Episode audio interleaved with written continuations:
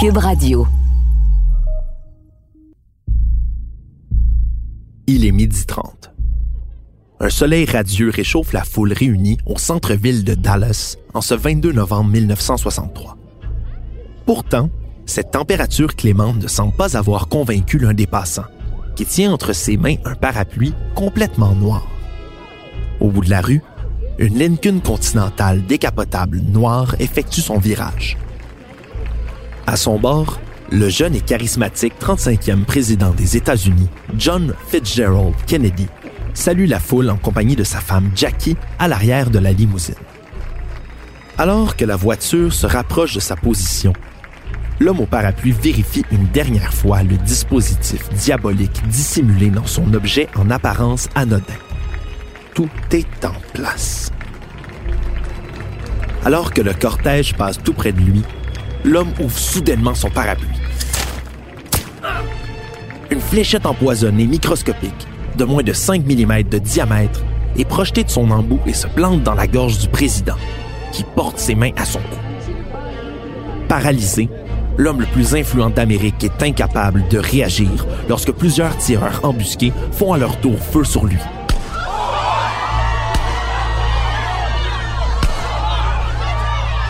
Le véhicule du président mortellement blessé accélère à toute vitesse pour quitter les lieux, tandis que la panique s'empare de la foule. Au milieu du chaos, l'homme au parapluie regarde la voiture s'éloigner en souriant. Il se retourne tranquillement, se fondant parmi les passants alors que les policiers se mettent à la recherche d'un tireur embusqué. Mission accomplie.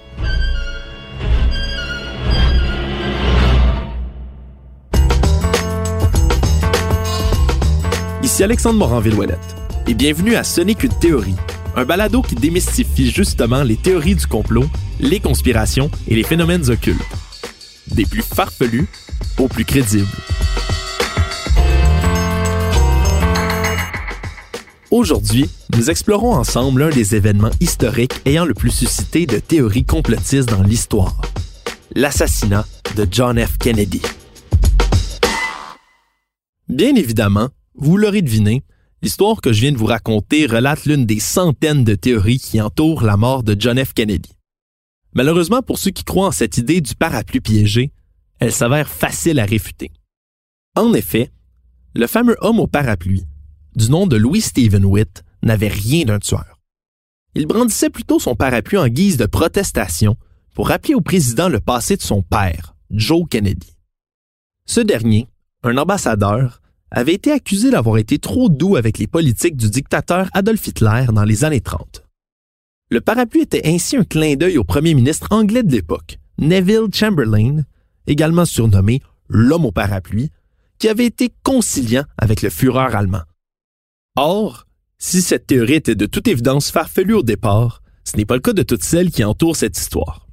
Contrairement à plusieurs autres théories du complot abordées dans le cadre de notre série, l'assassinat du président américain comporte tellement d'éléments mystérieux, d'incohérences et de coïncidences qu'il s'avère difficile, encore à ce jour, de trancher hors de tout doute pour un camp plus que l'autre, soit le camp de ceux qui sont persuadés qu'il y a eu complot, ou le camp de ceux qui croient en la version officielle du meurtrier solitaire de la commission Warren sur ce triste événement. C'est pour cela que j'ai décidé de m'adresser au plus grand érudit de la saga John F. Kennedy que je connaisse, le journaliste d'enquête Félix Séguin. Vous le connaissez fort probablement pour ses nombreux reportages à la télé sur, entre autres, le crime organisé, mais il est complètement passionné par les événements entourant la mort de Kennedy. Félix étudie depuis son jeune âge l'assassinat du président star des États-Unis et il a lu et vu plus d'informations et de matériel sur cette sordide histoire que quiconque. Il possède même la version papier du rapport intégral de la commission Warren, la célèbre commission d'enquête sur l'assassinat de Kennedy, dont nous verrons les détails tout à l'heure. Ce rapport, imaginez-vous donc, ne fait pas moins de 27 volumes. Félix a une pièce entière dédiée à ceux-ci. Autant de recherches lui permettent désormais de forger sa propre opinion sur l'affaire Kennedy. Non, je ne crois pas la version officielle. Il faut être quand même pauvre devant les faits pour croire que euh, la version officielle, celle qui a été décidée, si l'on veut, par la commission Warren, est celle qui tient la route parce que ça défie certaines règles scientifiques et balistiques les plus élémentaires et ça ne colle pas aux faits. Mais avant de se pencher de plus près sur ces étranges détails, revoyons tout d'abord le cours des événements tel que décrit par la version officielle.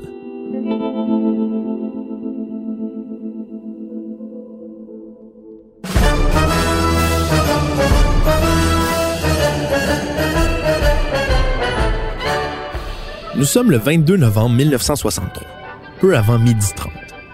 La Lincoln Continental décapotable noire effectue son virage de Houston Street sur Elm Street, avant de passer devant la Dealey Plaza. Le soleil est radieux sur Dallas en ce 22 novembre 1963 et le 35e président des États-Unis d'Amérique, John Fitzgerald Kennedy. À son bord, le président des États-Unis, John Fitzgerald Kennedy, salue la foule en compagnie de sa femme Jackie à l'arrière de la limousine. Jackie Kennedy qui descend tranquillement dans la ville américaine.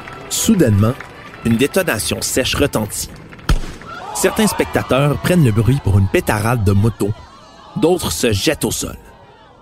Le président porte les mains à son cou en s'affaissant très tranquillement. Il est touché.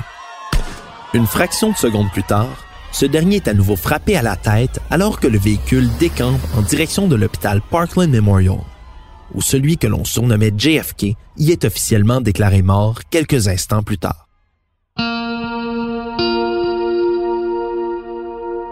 Une heure et demie après la fusillade, un homme du nom de Lee Harvey Oswald est arrêté dans un cinéma pour le meurtre d'un policier, G.D. Tippett. Il est identifié comme l'un des employés du dépôt de livres, bâtiment d'où on a tiré sur le cortège selon les témoins, et au cinquième étage duquel on retrouve un fusil à lunettes lui appartenant. Il est immédiatement considéré par la police de Dallas comme le principal suspect de l'assassinat du président. Mais la thèse officielle est presque trop parfaite. Tout semble trop bien mené. La recherche d'Oswald, son arrestation, son inculpation rapide. Puis, moins de 48 heures plus tard, lors de son transfert à la prison de Dallas, Oswald est à son tour assassiné par Jack Ruby, un propriétaire de boîte de nuit apparemment sans histoire, ce qui empêche toute interrogation supplémentaire ou procès qui aurait permis de faire la lumière sur cette sordide affaire. L'une des histoires les plus médiatisées du siècle commence alors. Mais surtout, c'est le mystère Kennedy qui s'installe dans l'esprit de plusieurs. Il s'agit d'un événement qui soulève à la fois passion et question. Parfois qualifié de mère de toutes les conspirations, il s'agit même, pour l'auteur et professeur de sciences politiques John C. McAdams, de la plus grande et la plus grandiose de toutes les théories du complot. Et McAdams sait de quoi il parle.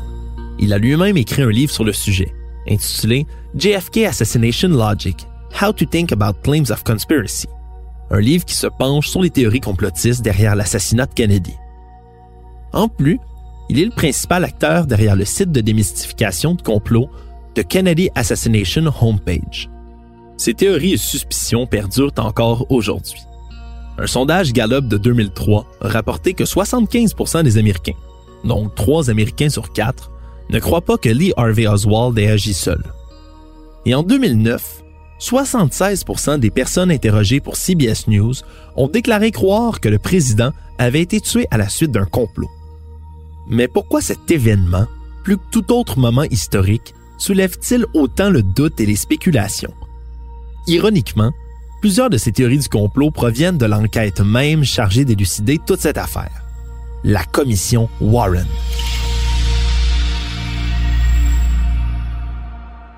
Le nouveau président Johnson nomme, le 29 novembre 1963, une commission présidée par le juge en chef de la Cour suprême, Earl G. Warren, chargée d'élucider les circonstances de l'assassinat de Kennedy. La commission Warren remet ses conclusions le 27 septembre 1964. Sans surprise, puisque des fuites avaient eu lieu au cours de l'année, elle conclut au geste isolé et solitaire de Lee Harvey Oswald dans l'assassinat du président Kennedy. Un verdict identique est également rendu au sujet de Jack Ruby dans l'assassinat d'Oswald. Il aurait lui aussi agi seul. Pour ce qui est du contenu, le rapport final présente de façon étoffée les éléments de preuve retenus parmi les 27 volumes de transcriptions de témoignages et de pièces à conviction. La commission dit n'avoir trouvé aucune preuve qui accrédite la thèse d'un complot et déploie particulièrement beaucoup d'efforts pour démolir tous les oui-dire, les spéculations et les autres commérages sur les circonstances de l'attentat. Mais au fil des ans, même les plus modestes critiques constateront peu à peu que la commission Warren a mené une enquête rapide et sommaire, voire bâclée, sur certains aspects. Les détracteurs plus féroces, eux, considèrent plutôt que l'enquête ne servait qu'à ériger la théorie d'un tireur fou et solitaire pour en faire la version officielle. Si bien qu'en partant avec cette intention, elle ne pouvait pas arriver à des conclusions différentes. Félix Séguin. Ça a prouvé l'inutilité de l'appareil de la justice pour faire la lumière sur un des plus grands drames d'une société démocratique et civilisée. Alors à ce moment-là, quand tu décrédibilises cet exercice-là, qui est de la plus haute importance, parce que Warren, c'est ça, ça a décrédibilisé tout ça, qu'est-ce qui reste après quand tu es assez perméable aux idées complotistes? À quoi t'accrocher? Quand tu as décrédibilisé autant le moment où tu pouvais faire la vraie lumière sur quelque chose, d'après moi, c'est la mère, effectivement, de tous les complots. Et c'est la mère aussi du complotiste que l'on dénonce et que l'on déteste aujourd'hui. Ça donne une liberté, ça, à ces gens-là de de dire, bon, mais ben, l'État sera pas capable de faire la job. Alors, on va faire la job nous autres mêmes. S'ensuivent alors des films, des documentaires et des essais qui rejettent tous en bloc les conclusions de la commission Warren sur un tireur fou et solitaire. À la place, on accuse une multitude de groupes qui varient selon la théorie. La mafia, le KGB, le complexe militaro-industriel américain, les anticastristes, les pro-castristes, la CIA, le FBI, les services secrets américains, voire le vice-président Lyndon Johnson lui-même. Des théories les plus farfelues aux plus plausibles, toutes partent d'un constat commun. La version avancée par la commission Warren pour déterminer les circonstances de l'assassinat comporte des zones grises, des éléments de preuve parfois discutables et des documents restés secrets. Tout cela est suffisant pour mener une nouvelle commission du Congrès à conclure, le 29 mars 1979, que le président Kennedy a probablement été assassiné à la suite d'un complot. Sans être capable d'identifier les coupables, le comité de 1979 exclut toutefois la CIA, le FBI et les services secrets, et conclut que le gouvernement cubain, tout comme les groupes anticastristes aux États-Unis, ne sont pas impliqués jusqu'à preuve du contraire. Pour bien saisir les divergences notoires entre les conclusions de la commission Warren et celles de la commission du Congrès de 79, il faut tout d'abord comprendre les principaux éléments suspects entourant l'assassinat du président. Le jour de l'assassinat, un tailleur de Dallas du nom d'Abraham Zapruder utilise sa nouvelle caméra 8 mm pour filmer le passage du président Kennedy. Il est juché sur un promontoire et sa secrétaire l'aide à se tenir debout. Son film de 22 secondes, qui ne sera accessible au public américain qu'en 1975, deviendra l'un des documents les plus précieux de l'histoire puisque le meurtre y est directement filmé. Félix Séguin s'est rendu à de nombreuses reprises à Dallas pour observer les lieux du drame. C'était comme une épiphanie. À un moment donné, un peu, là, j'étais assis avec euh, un sandwich exactement euh, où euh, Abe Zapruder, celui qui a pris la, vidéo, la fameuse vidéo de l'assassinat de JFK, qui a contribué justement à scientifiquement plus établir comment JFK a pu être tué, ben il y a une plaque là où tu peux te mettre exactement où il était. Puis moi, je, je suis resté là, mais pendant des heures.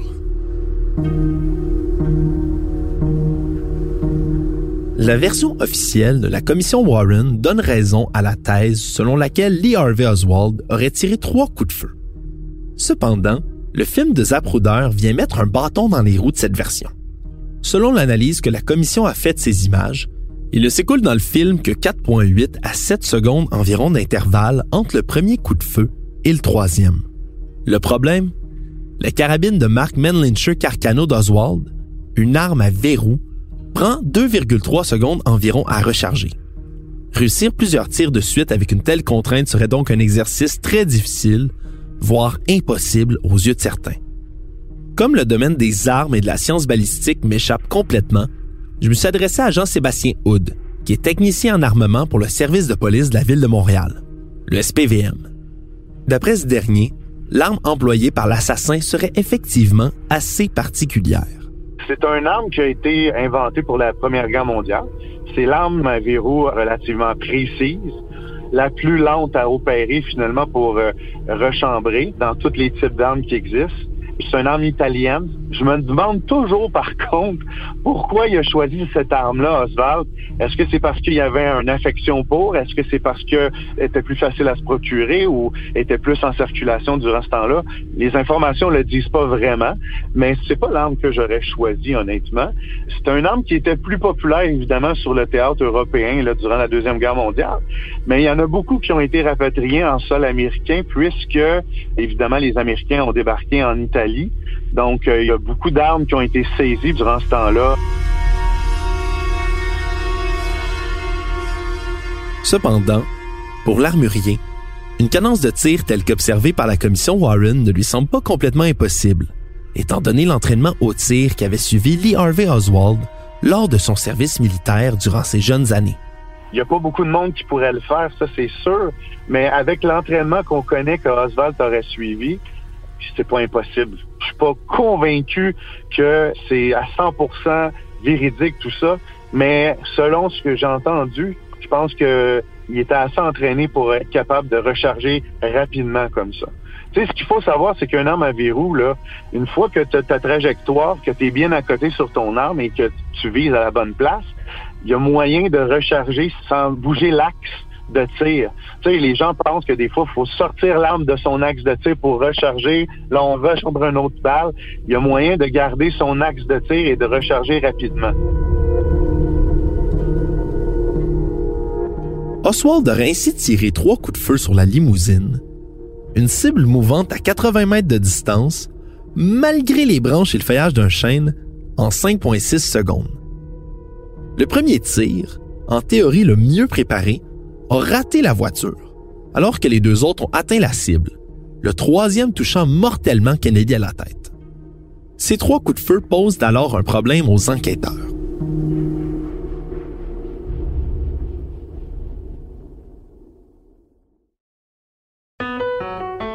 Je suis Martin Landry, je suis professeur d'histoire. Dans le balado Passé date, je te raconte les histoires importantes qui se sont passées ici, de Samuel de Champlain au référendum de 1995. Le Québec est aujourd'hui et pour toujours une société distincte. Que tu sois au secondaire comme mes élèves ou que tu sois simplement passionné d'histoire, je t'invite à écouter notre nouvelle saison. En passant, Passé date a gagné le prix Numix 2022 du meilleur balado divertissement. C'est tout un honneur qu'on est bien fiers de partager avec toi. Tu peux écouter les trois saisons sur l'application Cube ou sur les autres plateformes de balado. Oublie pas, tu peux parler de passer date à tes amis, à tes professeurs et à ton entourage. Passer date est une production de Montréal en Histoire et de Cube Radio. Les conclusions de la commission Warren ne font donc état que de trois balles tirées, dont la première a la cible pour choir sur le pont ferroviaire situé plus loin au-dessus de la route. Un spectateur, James Tague a par ailleurs été légèrement blessé par un éclat de cette balle. Il ne reste donc que deux balles, incluant celle qui a porté la blessure mortelle à la tête de Kennedy. Or, le président et le gouverneur Connolly, assis à l'avant de celui-ci, portent plusieurs autres séquelles. Pas moins de sept autres blessures infligées à ces derniers doivent ainsi être expliquées par le même projectile. Le jeune conseiller Arlen Specter, qui deviendra plus tard sénateur républicain de Pennsylvanie, avance alors la théorie qui sera rendue célèbre sous le nom de la théorie de la balle magique.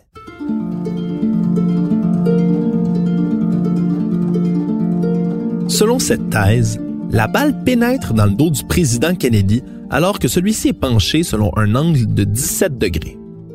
En frappant des muscles, sa trajectoire est déviée légèrement pour la faire ressortir de sa gorge. Puis, tout en ralentissant, elle change sensiblement de trajectoire pour frapper le dos du gouverneur Connolly, assis à l'avant de Kennedy. Elle descend et fêle la cinquième côte du gouverneur, avant de ressortir par l'abdomen. Puis entre dans son poignet droit pour lui fracasser le radius. Elle ressort du poignet et va se loger dans la cuisse gauche de Connolly, Elle en tombe peu après pour être retrouvée pratiquement intacte sur sa civière à l'hôpital.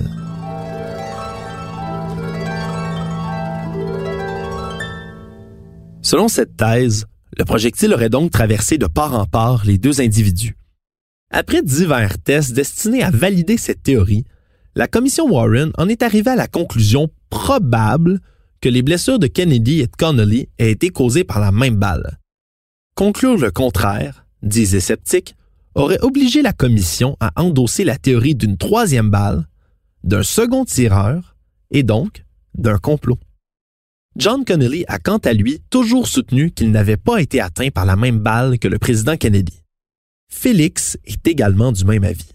Si Lee Harvey Oswald, avec sa carcano, avait atteint mortellement John F. Kennedy avec le coup mortel dans l'angle où il est supposé l'avoir atteint, il n'aurait pas pu être placé où il se trouvait.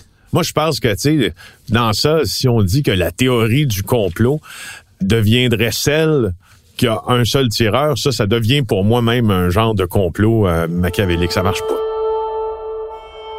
Mais ce n'est pas pour rien que l'assassinat de JFK suscite autant de débats depuis des décennies. On retrouve une panoplie d'opinions et d'idées contraires sur ce a pu réellement se passer. D'ailleurs, ça ne fait qu'épaissir le mystère Kennedy. C'est ce qui est arrivé lorsque nous avons demandé l'avis de l'armurier Jean-Sébastien Hood sur la théorie de la balle magique, qui est l'un des éléments les plus litigieux dans l'affaire Kennedy. Ce dernier ne partage pas l'opinion de Félix Séguin et croit plutôt qu'il ne faut pas complètement écarter cette hypothèse. Selon lui, une trajectoire aussi erratique peut se produire si la balle dévie au lieu d'être stoppée par les obstacles qu'elle rencontre. Oui, euh, la balle de Carcano peut pénétrer deux corps, ça c'est clair. Tout dépend évidemment de la distance et des obstacles, mais oui, c'est très plausible, surtout à une distance à l'intérieur de 80 mètres. Oui, mais encore là, ça dépend toujours de qu'est-ce que la balle va frapper. Et la balle n'a pas été arrêtée par trop d'ossements pour justement freiner sa course. Donc, ça l'a favorisé la, pénétration. Je sais que ça peut paraître farfelu, puis je sais que tes auditeurs vont se dire, ben voyons de quoi ils parlent. Mais croyez-moi, nous, au SPVM, on fait des tests balistiques avec ce qu'on appelle un gel balistique qui simule la densité d'un corps humain. Et à travers ce gel balistique-là, ben on rajoute des ossements, on rajoute des obstacles. Des fois, ça peut être du verre, ça peut être des vêtements. On rajoute des obstacles pour voir est-ce que la balle va pénétrer et elle va faire sa job, donc créer un coup létal. On a testé de nombreux calibres, vraiment de toutes les sortes. Et moi, je peux te dire une chose, c'est surprenant comment les balles d'armes modernes et même d'armes de cette époque-là, c'est surprenant le taux de pénétration. Puis on a des balles des fois là qui sortait complètement du gel balistique et allait se loger dans une couche de linge un peu plus loin. Si la balle n'est pas arrêtée par quelque chose suffisamment solide pour arrêter une telle vélocité et une telle énergie, elle va continuer la balle tout le temps. Euh, c'est surprenant. Face à ces deux positions opposées, j'ai décidé de faire appel à une troisième opinion. Je me suis donc adressé à une sommité dans le domaine de la forensique, la méthode scientifique utilisée pour répondre à une question légale ou judiciaire. Le professeur Frank Crispino, co-directeur et chercheur au laboratoire de recherche en criminalistique de l'Université du Québec à Trois-Rivières. Pour ce dernier, tenter de résoudre le mystère Kennedy de nos jours, au moyen de traces datant de plus de 50 ans, est une entreprise vouée à l'échec. Selon lui, même une analyse criminalistique moderne de la théorie de la balle magique ne peut pas nous donner de certitude sur ce qui s'est réellement passé après toutes ces années. Sur le FDF, on travaille sur quelques traces, des traces qui sont ontologiquement incertaines. Et ce qui est magique, quand même, dans, cette façon de reconstruire les événements, dans cette science forensique, par exemple, hein, qui, est, mon domaine, comment donc, à partir de données incertaines, on réussit à, arriver sur des raisonnements certains? Faudra un jour m'expliquer cet oxymore hein, que l'on voit partout. Euh, j'ai rien vu, mais parce que j'ai vu ça, je peux peut-être laisser passer. Ben, c'est peut-être pas si simple que ça. Se pourrait-il alors qu'il y ait bel et bien eu un ou plusieurs autres tireurs? Une bonne dizaine de témoins ont affirmé avoir vu des tireurs ou de la fumée provenant du tertre gazonné de Dealey Plaza, situé à l'avant-droite de la limousine présidentielle. Cela pourrait expliquer que l'angle de la balle qui atteint le président Kennedy à la tête le fait reculer vers l'arrière et sur sa gauche. Les partisans de la commission Warren considèrent pour leur part que le mouvement qu'a fait Kennedy vers la gauche est expliqué par le fait qu'il portait un corset pour pallier un problème lombaire. Le tir de l'arrière aurait ainsi provoqué un mouvement de recul. Aussitôt l'assassinat perpétré, un nombre impressionnant de personnes des services secrets se promenaient sur Dealey Plaza. Ils ont arrêté des dizaines de personnes et confisqué nombre de films, mais on n'a jamais retrouvé la trace d'un tireur. Plusieurs témoins de Dealey Plaza ont vu dans cette omniprésence des services secrets la preuve que tout avait été soigneusement planifié. Les détracteurs de la théorie du complot avancent au contraire que les autorités ont réagi rapidement et efficacement. Quoi qu'il en soit, qu'il y ait un ou plusieurs tireurs, une question demeure toujours. Pour quel motif a-t-on abattu le président? Mais surtout, qui peut bien se trouver derrière tout ça?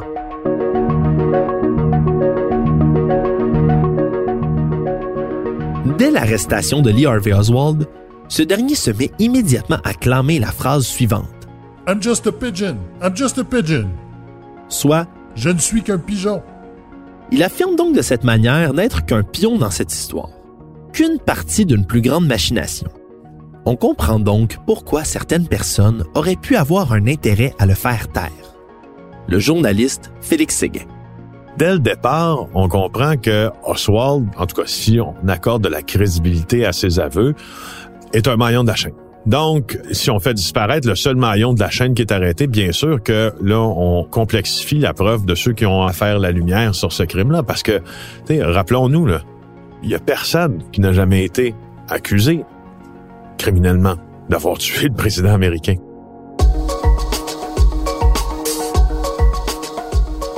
C'est Jack Ruby, cet homme apparemment sans histoire, qui règle le compte d'Oswald deux jours après son arrestation lors d'un transfert de prisonnier. Si plusieurs problèmes de sécurité sont relevés par la suite, c'est le cas de Ruby lui-même qui semble le plus suspect. Jack Ruby ne fait pas l'objet d'un interrogatoire extrêmement serré. On accepte facilement sa version. Et quand tu parles de Jack Ruby, ben là, tu peux faire le lien aussi avec plusieurs autres personnages qui entrent dans cette possible conspiration-là. En fouillant un tout petit peu, on se rend compte que M. Ruby avait effectivement certaines fréquentations pour le moins douteuses.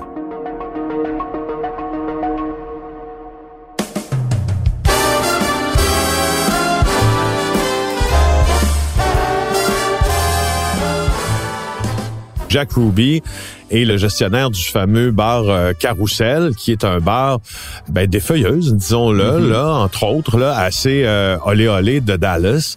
Et c'est un bar où se tiennent plusieurs personnages liés au crime organisé et à la mafia. Donc, Jack Ruby a des liens clairs avec des personnages qui traînent autour des milieux mafieux. Mais que viendrait faire la mafia dans cette histoire? Après tout, cela ne semble pas coller avec le modus operandi du crime organisé. Or, il semblerait que la famille Kennedy ne soit pas totalement étrangère à ce milieu. Ce qui a marqué la présidence de John F. Kennedy, c'est l'apport de son frère Bobby Kennedy, qui, en tant qu'attorney général américain, lui avait reçu comme mandat de s'attaquer à la mafia. Et d'ailleurs, Bobby Kennedy, et ça fait l'objet de, plusieurs films aussi, avait pris cette tâche-là à bras le corps. Lui, il avait vraiment commencé, et il avait réussi d'ailleurs, à monter une équipe de brillants avocats qui allaient s'attaquer notamment au profit de la mafia. Et ça avait été perçu aussi par certains grands mafieux comme une forme de trahison parce que on affirmait que le père de John Kennedy, puis les Kennedy en général, si tu veux, avaient largement profité des contributions politiques, financières, des milieux de mafieux euh, de la côte est américaine, notamment. Donc, qu'un Bobby Kennedy, qui est maintenant le- la tournée générale aux États-Unis, retourne sa veste, entre guillemets, et déclenche une enquête à grand déploiement sur la mafia. Ils étaient éconduits, si tu veux, dans leur relation politico-criminelle alléguée avec les Kennedy. La mafia aurait donc pu vouloir ainsi se venger des Kennedy en assassinant John Fitzgerald. Mais il ne s'agissait pas du seul groupe qui en voulait au président. Lee Harvey Oswald lui-même avait des liens étroits avec plusieurs mouvements communistes et avait même déjà voyagé en Union soviétique. En plein cœur de la guerre froide, les communistes auraient certainement eu intérêt à voir disparaître le leader des États-Unis. Il y avait même, à l'autre bout du spectre, des anticastristes qui reprochaient à John F. Kennedy d'avoir annulé une attaque sur Cuba durant les incidents de la baie des Cochons. Certains d'entre eux pouvaient également vouloir la peau du président. Pour sa part, Félix Séguin a sa propre hypothèse sur qui est derrière l'assassinat. Est-ce que euh, le fait que des anticastristes voulaient la mort de JFK et des mafieux la voulaient aussi, est-ce que euh, pouvait pas y avoir un genre de partenariat, disons, ponctuel pour éliminer euh, un complot de complot. Un complot de complot. Un complot dans le complot. Non, mais tu sais, à tout prendre, là, pourquoi exclure ça, tu sais?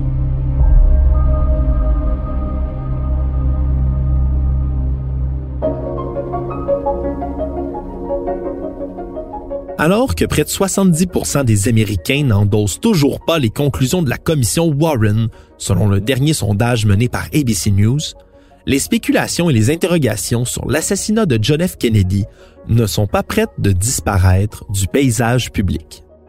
Pour plusieurs, l'année 2029, où l'ensemble des documents secrets du FBI, de la CIA et de la Maison-Blanche relatifs à l'assassinat du président Kennedy doivent être rendus publics, pourrait répondre aux dernières interrogations. On s'attend notamment à ce que ces documents éclaircissent le passé de Lee Harvey Oswald. Il reste que, quels que soient les éléments apportés par les partisans de la théorie du tireur unique ou par ceux de la théorie du complot, la controverse risque de se maintenir longtemps. Mais pour l'expert en forensique Franck Crispino, si et seulement si il y a bel et bien un complot dans cette histoire, celui-ci ne demeurera pas caché éternellement. Dans le cas qui nous intéresse, bah, comme vous avez dit, c'est une affaire de plusieurs décennies. Donc peut-on imaginer, avec toutes les traces du passé qui ont été laissées par cette affaire, quelle que soit d'ailleurs la volonté de certains protagonistes, puisque c'est ce qu'on dit dans les théories du complot, etc., etc., quelles que soient les volontés des protagonistes de cacher, de faire en sorte que la vérité ne sorte pas, de maquiller, etc., peut-on imaginer qu'à un moment donné, bah, ça sorte pas, qu'on ne capte pas ces traces-là? Quoi qu'il en soit, la mort de Kennedy en plus d'alimenter le mythe de sa présidence écourtée, demeure encore le refuge de théories qui témoignent sans doute de l'impact puissant de cet homme dans l'imaginaire historique.